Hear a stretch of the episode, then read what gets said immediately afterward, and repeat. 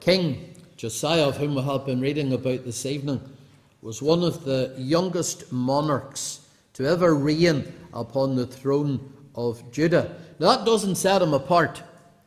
The Bible tells us what set uh, Josiah apart in 2 Kings 22 and verse 19 was that he had a tender heart. He had a tender heart. That's very significant.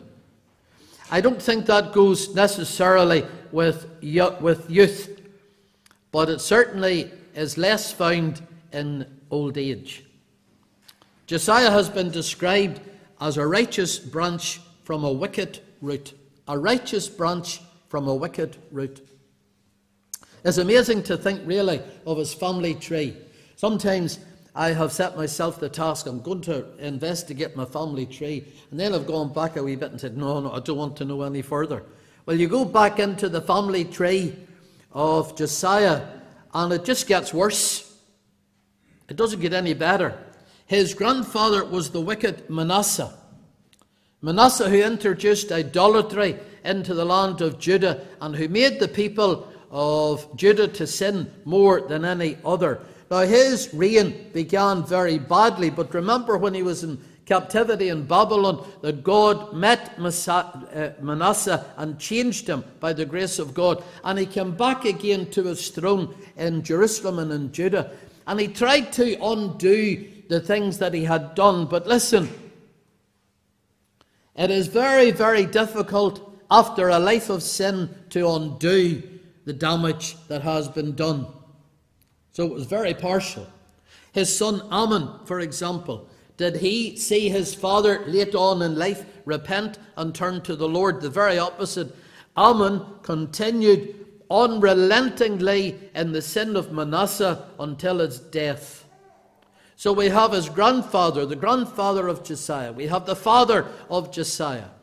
And we read about them that he did that which was evil in the sight of the Lord.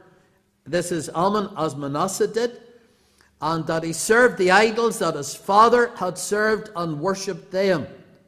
And he trespassed more and more. That was the home in which Josiah was brought up in. It was a home that knew a little bit about religion, because Manasseh had turned back to the Lord in his captivity in Babylon, but it was a home that was just saturated in corruption. Bishop Hall, the, the, the, Puritan, in his contemplations, I love the way he puts in some of the contrasts. He said Amon succeeded in the sins of Manasseh's youth. Josiah, his grandchild, succeeded in the virtues of his age. But what a vast difference doth grace make in the same age. Manasseh began his reign at 12 years of age. Josiah, his grandson, began his reign at 8 years of age. Manasseh was brought up under the godly king Hezekiah. Josiah was misnurtured under the godless Amon. And yet Manasseh runs to idolatries, whilst Josiah is holy and devout. It is hard to explain. It's hard to explain, brethren and sisters, how a young man brought up in a godly home can turn out one of the worst renegade kings of Judah. And here's another young man, Josiah, brought up in a totally ungodly home, and he turns out to be one of the greatest kings that Judah ever had. What's the only explanation? The Spirit of God breathes, and the Spirit of God works and we have to submit to the, the sovereign will of God's Spirit. So, though Josiah was brought up in the corrupt court of his father Amon, he was exposed to all of the depraved behaviour, he didn't follow the example of his father. The Bible tells us he had a better example. In verse 2, it says he walked in the way of David his father. That's amazing because David was king many centuries previously uh, to Josiah. And I suspect that his, mo- that his mother, who is mentioned in the opening verses, Jedidah, uh, had an influence for God upon the young king. And if that were so, what an influential mother she must have been, for she trained up a prince who was to be a reformer and whom God was going to use in revival in the land of Judah. The young king with the tender heart was used to bring reformation and revival to his kingdom. The prophetess Huldah sent word to him from God uh, that he would not live to see the judgment of God that would ultimately come to befall upon Judah. Why? Because his heart was tender. He would be taken away before the judgment would fall because he had a tender heart. One of the greatest challenges for us as Christians is not to allow coldness and cynicism and indifference to take over our lives and to keep our hearts tender before Almighty God. And that's a challenge to me in the pulpit, it's a challenge to you in the pew. And let me just counsel you again this evening. What will set you apart, as set Josiah apart, will be a tender heart. God blesses a tender heart. So I would look to look at this text with you tonight, 2 Kings chapter 22, verse 19. There's some lessons here for us how to keep the heart tender, and from the reign of Josiah that will enable us uh, to be set apart uh, by God in 2024, and we pray used of God in reformation and revival in our own land. So, first of all, let's consider that in order uh, to have a tender heart, there has to be true, true humiliation before Almighty God. We read in verse 19, it said, Thou hast humbled thyself before the Lord. Josiah was humbled. He was humbled when he heard about the righteous judgments of God upon the nation. He, he knew when he heard read the rediscovered law of God in the house of the Lord what it meant. Judgment was coming. The nation was going to be uh, dispersed, it was going to suffer the wrath of Almighty God. And do you know why I believe what struck the heart of Josiah was? That his father, his grandfather, was responsible for it. Amon, Manasseh were responsible in part for the judgments that were going to befall the land of Judah. They were going to be taken into captivity because of his family tree. And that humbled him. And it tells us that he wept before the Lord. And in Eastern fashion, he rent his garments. The rent garments were just to show the broken heart. And very intentionally, the Bible says, he humbled himself before the Lord. Now, to find a king who is humble is a, ver- is a rarity indeed. To find a to, to find true humility is a rarity indeed. And you and I are just like Josiah. We need to humble ourselves before Almighty God. Pride has no place in the heart of the Christian. In 1 Corinthians 4 and 6 it says, These things, brethren, I have in a figure transferred to myself and to Apollos for your sakes, that ye might learn in us not to think of men above that which is written that no one of you be puffed up one against another. For who maketh thee to differ from another? And what hast thou that thou didst not receive? Now, if thou didst receive it, why dost thou glory as if thou hast not received it? A very telling words here of the Apostle Paul. He's writing to the Corinthians, he's saying, Why are you proud? Do you think you're better than other people? If you think you're better than other people, just remember anything you have, spiritually speaking, God gave it to you. If you're saved tonight on the way to heaven, it's not because you're better than anybody else. Oh, we know, we know that not to be the case. We know our family tree. We're from the family of Adam. We're from a lost, broken race. What have any of us to boast about? or to proclaim that we're better than anybody else. Those that are saved in this meeting tonight, what differentiates you from others is just the grace of God, which is unmerited and unfavored to you. And the Bible then goes on to say in 1 Corinthians 10 and 12, uh, Wherefore let him that thinketh he standeth take heed lest he fall. If we have anything, it's because grace has bestowed it since we have believed. Genuine humility is before God, it's not before men. Thy heart was humble, and thou didst humble thyself before God. It was before Almighty God. That's the whole point of the text. God took notice of a humble heart before Him, and His ear is always ready to hear the cry from a humble, contrite heart. We read about uh, the one who inhabiteth eternity in Isaiah 57 and verse 15. He, he assures us, I dwell in the high and holy place with him also that is of a a contrite and humble spirit, to revive the spirit of the humble, to revive the heart of the contrite ones.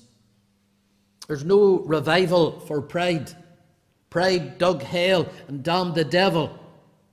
There's no revival for the church that is proud of itself and thinks it's, it's better than other people, or the Christian who thinks that he or she is better than other people. Others have pointed out, and I think it's, it's worthwhile to point out again, there's a difference between being humbled, being humble and being humbled. There are people who have been humbled, but they're not humble. I think of Pharaoh. And Pharaoh was humbled by the plagues that befell Israel, befell Egypt. Egypt was destroyed. The world superpower of its day was destroyed by frogs and lice, and water turned into blood, and so forth. God brought that great nation down. Pharaoh was humbled, but he was never humble. He had a proud heart until he was drowned in the Red Sea. And there are people like that along the journey, unconverted people. And God humbles them. God takes this from them. God takes that from them. But they're not They've, they've been humbled, but they're not humble yet before Almighty God. I want to say to you tonight what is God to do to humble you that you would be humble? Has He to put you on the broad of your back in an A&E unit before you'll cry unto Him for mercy? Have you to lose everything before you realize that heaven is free for you to gain? What is God to do in order to humble you? It's the work of grace in the soul of the heavenly pilgrim to work humility.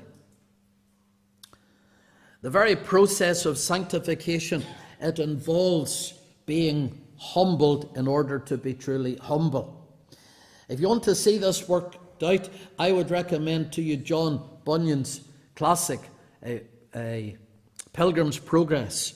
And in part of that allegory in Pilgrim's Progress, Pilgrim comes to the place called the Valley, the Valley of Humiliation. And as he leaves the palace beautiful, he's given a sword and a shield, and he's going to have to use these two implements in the valley of humiliation because there, in that valley of humiliation, he is made aware of his own sin, he's made aware of his own failures, he's made aware of his own faults, Uh, and most of all, he's coming, he has to come face to face with Apollyon, the devil himself. There is nothing, there is nothing in this world to humble the Christian and to know his or her own heart. Christian's instinct in the valley is to turn and run. But he realizes I've got nothing to cover my back. I have to face the enemy. And the only way he got out of that valley was by using the sword of the Spirit, which is the Word of God.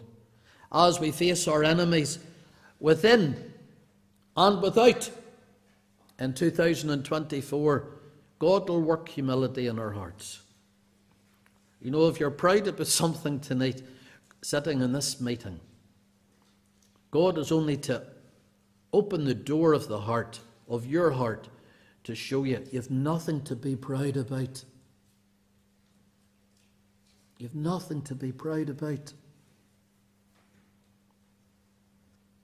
May the Lord humble us all, keep us humble. True humiliation is, of course, conformity to the Lord Jesus Christ.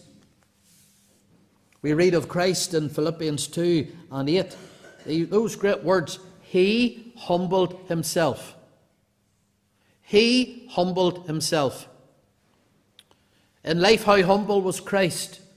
We've only passed the Christmas season, and that great Christmas carol that we, we, we sang at the carol service of, of Wesley's, that the eternal God was contracted to a span, meaning that he was a little unborn child in the womb of the Virgin Mary. Eternity contracted to a span. That's humility. In life, how humble was Christ? Remember the wonderful incident in John's Gospel, chapter 13, at the Passover, where he would instigate the, the Lord's Supper, initiate the Lord's Supper. He took the role of the servant, he took the basin of water, he took the towel, and he bowed below before his disciples and he started to wash their feet. It was not the master's job to do that, it was the servant's job to do that. But he set an example before us. And that's exactly what he says. I have set before you an example, an example of humility, an example of servitude. In death and burial, we see the true depths of that humiliation. In Hebrews 5 and 8, we read, Though he were a son, yet learned he obedience by the things which he suffered. The great messianic words of Psalm 22 and 6, it said, I am a worm and no man, a reproach of men and despised of the people. On the cross of Calvary, it was as if the Lord Jesus was a worm and no man, powerless, just powerless. As we look to the cross of Calvary again this evening, we see that bloody form and that centre cross of the man of sorrows. We're looking this morning in the Bible class at how the Lord Jesus Christ, he did not die guiltless. He died the guilty. Because the guilt of the sins of the people of God were placed upon Christ, and he died the guilty that you and I might go guiltless. That's humility. We, we bow in deep contrition when we think of his sufferings. May the Lord work through humility in our heart. I don't think it's possible for a Christian to sit at this table tonight and be proud. I don't think it's possible. Isaac Watts, he took those words and he penned them and was, they've been sung in, in countless languages and countless times. When I survey the wondrous cross on which the Prince of Glory died, my riches gain I count but loss and poor contempt on all my pride. Josiah was set apart because he humbled himself. You know, the battle is fought and won in our hearts. Even the battle for souls is fought and won in our hearts. We're thinking of the works of uh, C.H. Spurgeon over the past few weeks in soul winning. And Spurgeon, in, in part of that uh, little book that he has on soul winning, he reminds the soul winner that this is soul work. Soul winning is heart work. I wonder, is your heart tender tonight before Almighty God? Remember the old saying that men fall in private long before they fall in public. Well, I would counsel you this evening to keep your heart tender. Keep it tender before the Lord. If you allow your heart to grow cold and hard and indifferent, there's a fall coming. But look at this text again, and secondly, In order to have a tender heart, there has to be reformation, there has to be renewal according to the Word of God. Not just humility before the Lord, but whatever we do, it has to be according to the Word of God. Josiah's heart was so tender to what God said in His Word. If he did that which was right in the sight of the Lord and walked in the ways of David his father, uh, he was following a godly example. The Bible tells us in 1 Chronicles 28 and 11 that David gave the divine plans to Solomon his son in order that he would build the temple. David spent his whole life preparing to build the temple. He spent his whole life gathering the materials for the temple. He spent his whole life organizing the Levites and all of the various courses for the service of God in the temple. And when he wanted to build it, God said, No, David, you're not going to build it. Give the plans to Solomon. He has to build it. Now, young Josiah, at 16 years of age, in the eighth year of his reign, the Bible says, whilst he was yet young, he began to seek after the God of David. I, am glad have young people in the meeting tonight, 16 and, and maybe just a little bit above it. And what does the Lord say to you? You're not too young to seek God. You're not too young to seek the Lord and to come to know the Lord. Over three centuries had passed from David was on the throne. And what did Josiah want? He wanted to go back to where his father David had set the pattern and put the plan for the building of the temple. He wanted to go back in time.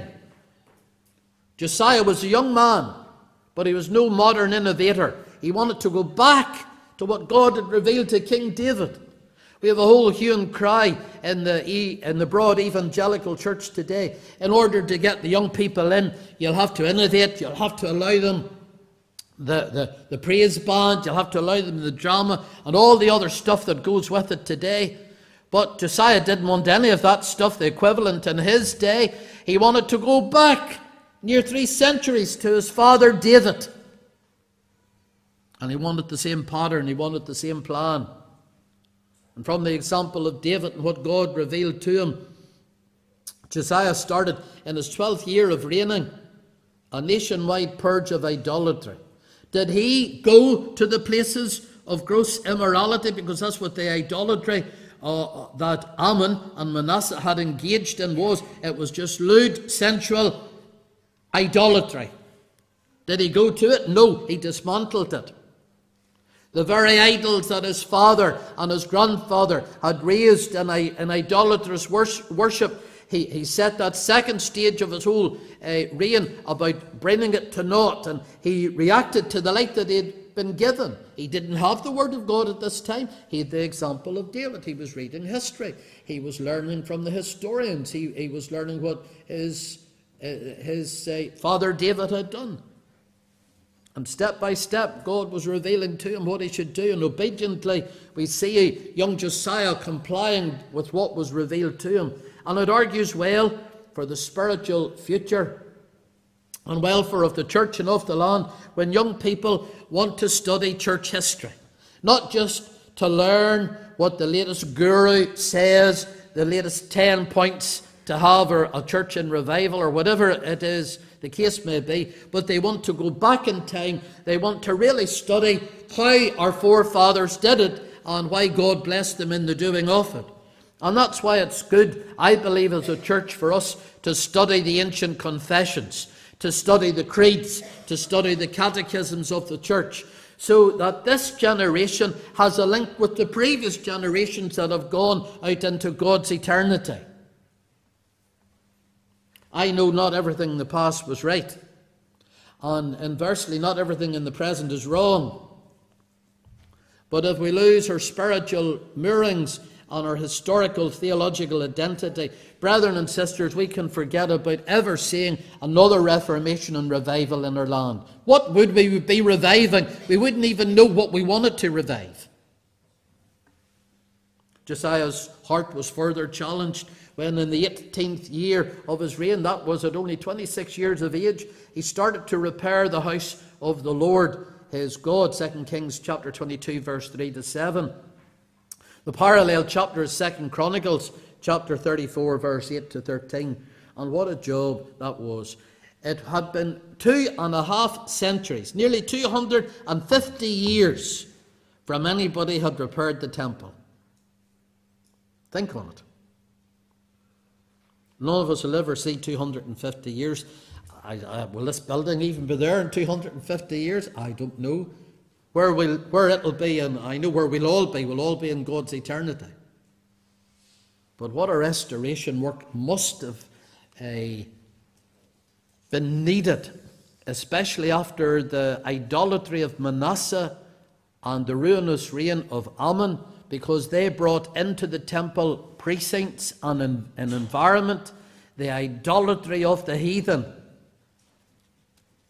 And what did Josiah, this young man, brought up from this uh, corrupt family tree, what did he said about doing? He said about purging not only the land, but he said about repairing the temple.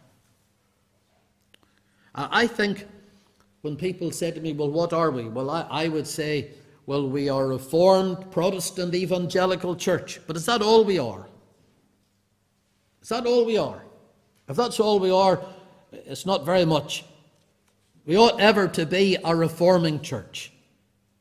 Not just reformed, but always reforming.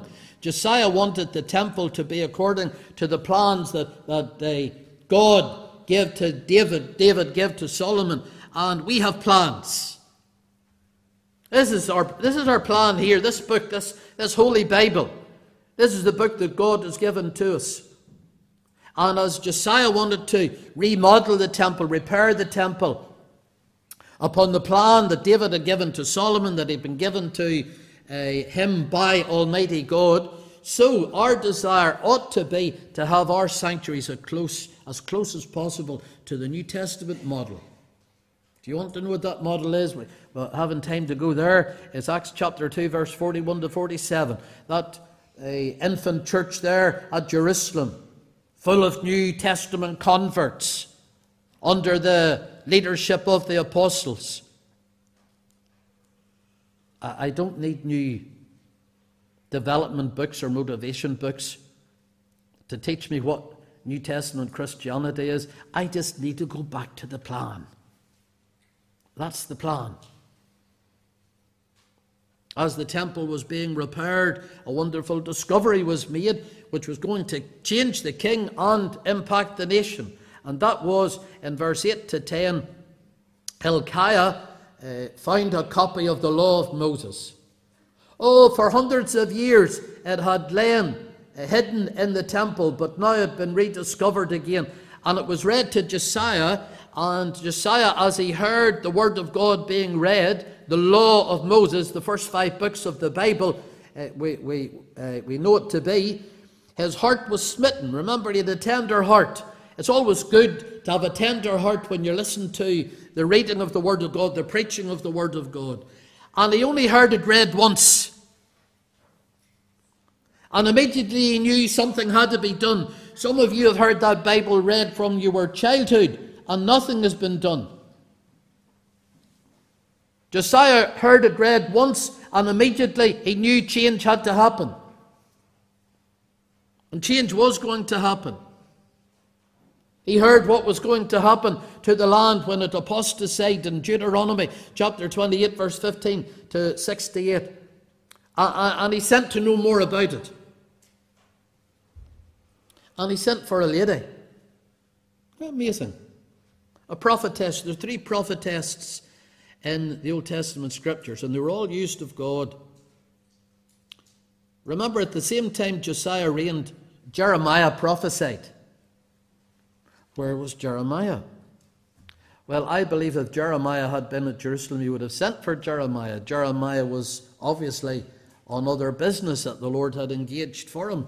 But he sent for Huldah, this prophetess, and she told him plainly, she didn't mince her words, she didn't try to honey it, she didn't try to water it down, she didn't try to make it out to be something that it wasn't. She just told it as it was that Judah was going to be punished.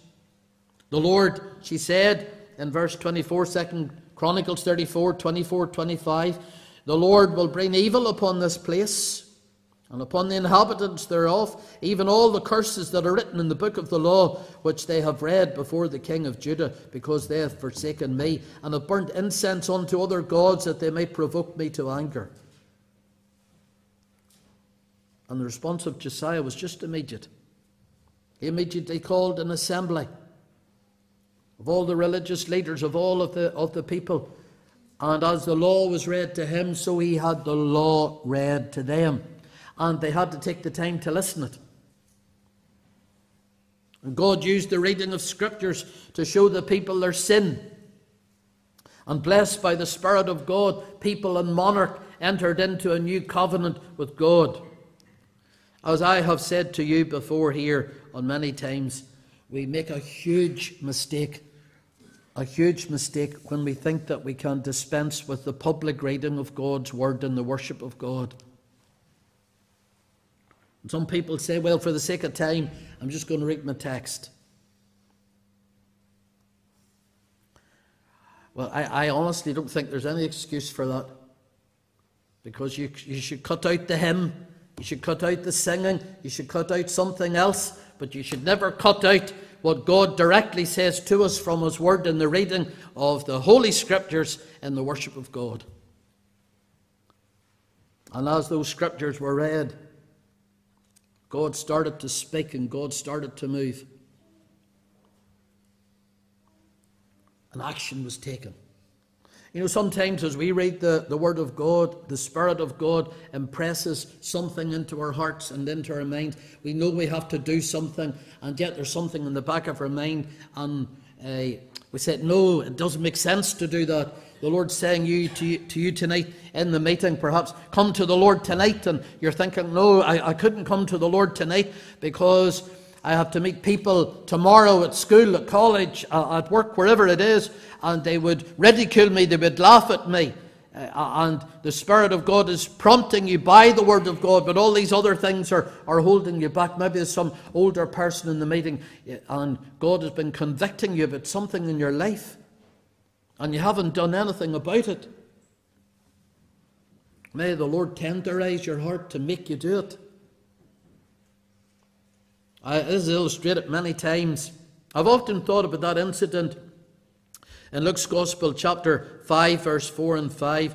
Uh, we read about uh, the disciples, and the Lord told them to launch out into the deep and let down their nets for a draught. And, and Simon answering said unto him, Master, we've toiled all night and have taken nothing. It was as if Simon was saying to Jesus, Do you not know we're fishermen? Do you not know that we know how to fish? And you're telling us in daylight to put those nets down again? It doesn't make sense. But I love this little uh, word that's put in here. Nevertheless. At thy word I will let down the net. It mightn't make sense to you, brethren and sisters, what the Lord's prompting you to do, what the Lord is urging you to do. But I would just say to you, consider the nevertheless. Nevertheless, do it. Nevertheless, do it. Just remember the nevertheless. When the devil would say to you, it doesn't make sense. As Josiah read the word he called for the Passover to be reinstated and celebrated.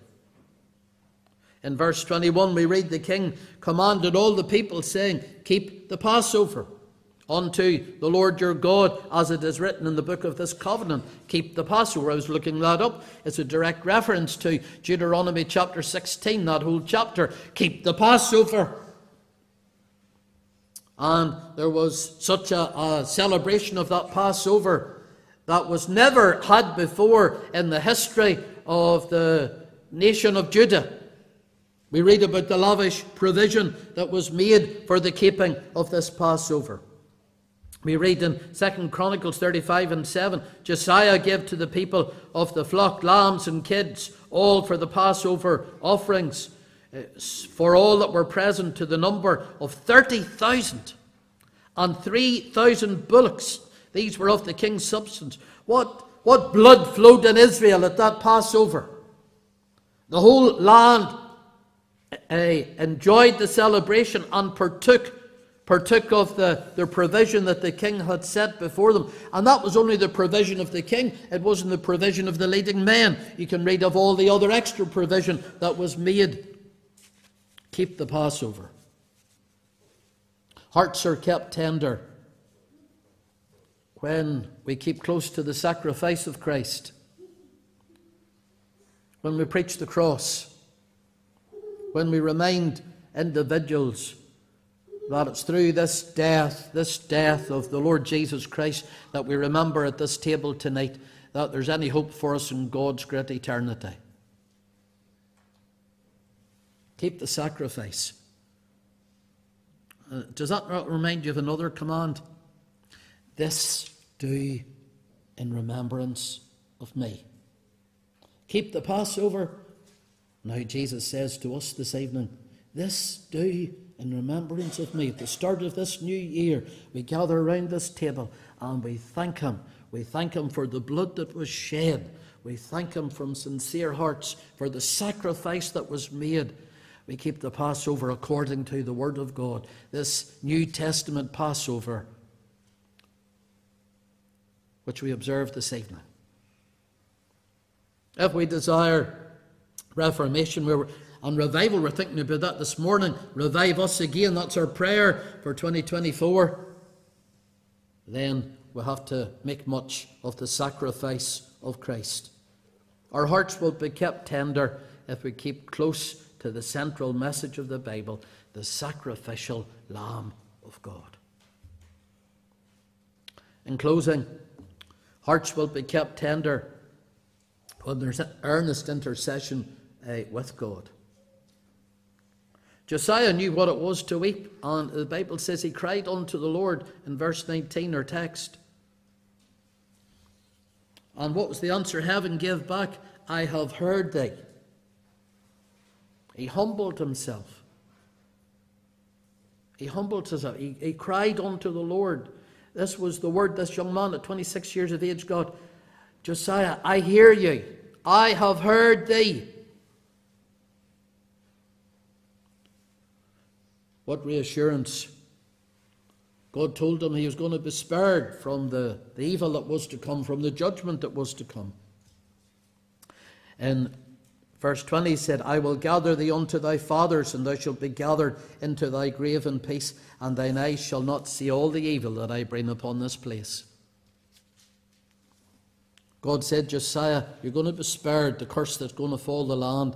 And this godly king Instead, God had another plan for Josiah. He was going to be gathered unto his people. While he lived, that little nation of Judah prospered materially, uh, spiritually, militarily.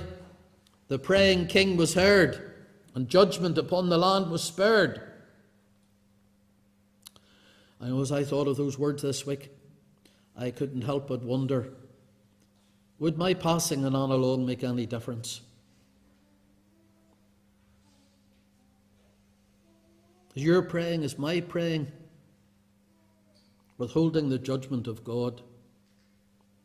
Remember, in the days of Noah, the flood did not come until God brought them into the ark. They had to be taken away. Until that final moment, Noah was preaching. He was a preacher of righteousness. He was pleading, he was praying. He had a tender heart right to the end of his reign. And I believe God withheld his hand from the land because of a young man, 26 years of age, with a tender heart that knew how to plead with God. In the mysterious providence of God, he died on the battlefield.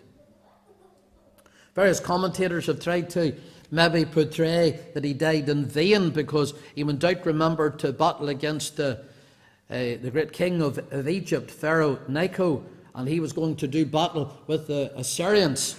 But in order to do battle with the Assyrians, he had to cross through the borders of Judah. And in order to protect the integrity of the borders of Judah, he went out to meet him in order to fulfill his alignment with the Assyrian allies, because he was a vassal king at the end of the day. He had to go out and face that man. And it was not his own personal safety that stood foremost in his mind, it was the kingdom. It was the kingdom. We read in 2 Chronicles 35 25 Jeremiah lamented for Josiah. And well, he should have. Because after King Josiah died, Judah never had a godly ruler ever again. And within 22 years, the whole kingdom was destroyed. Your praying does make a difference. Godly supplication does make a difference, not just to your life, but to the life of those round about you, to the land, to the nation. Let's not doubt our intercessions with God. And let's continue to plead with God for the land. And, brethren and sisters, let us pray. Let's pray earnestly. Lord, keep our hearts tender, sensitive to the strivings, the movings of the Holy Ghost, that they might be used of the Lord in the days that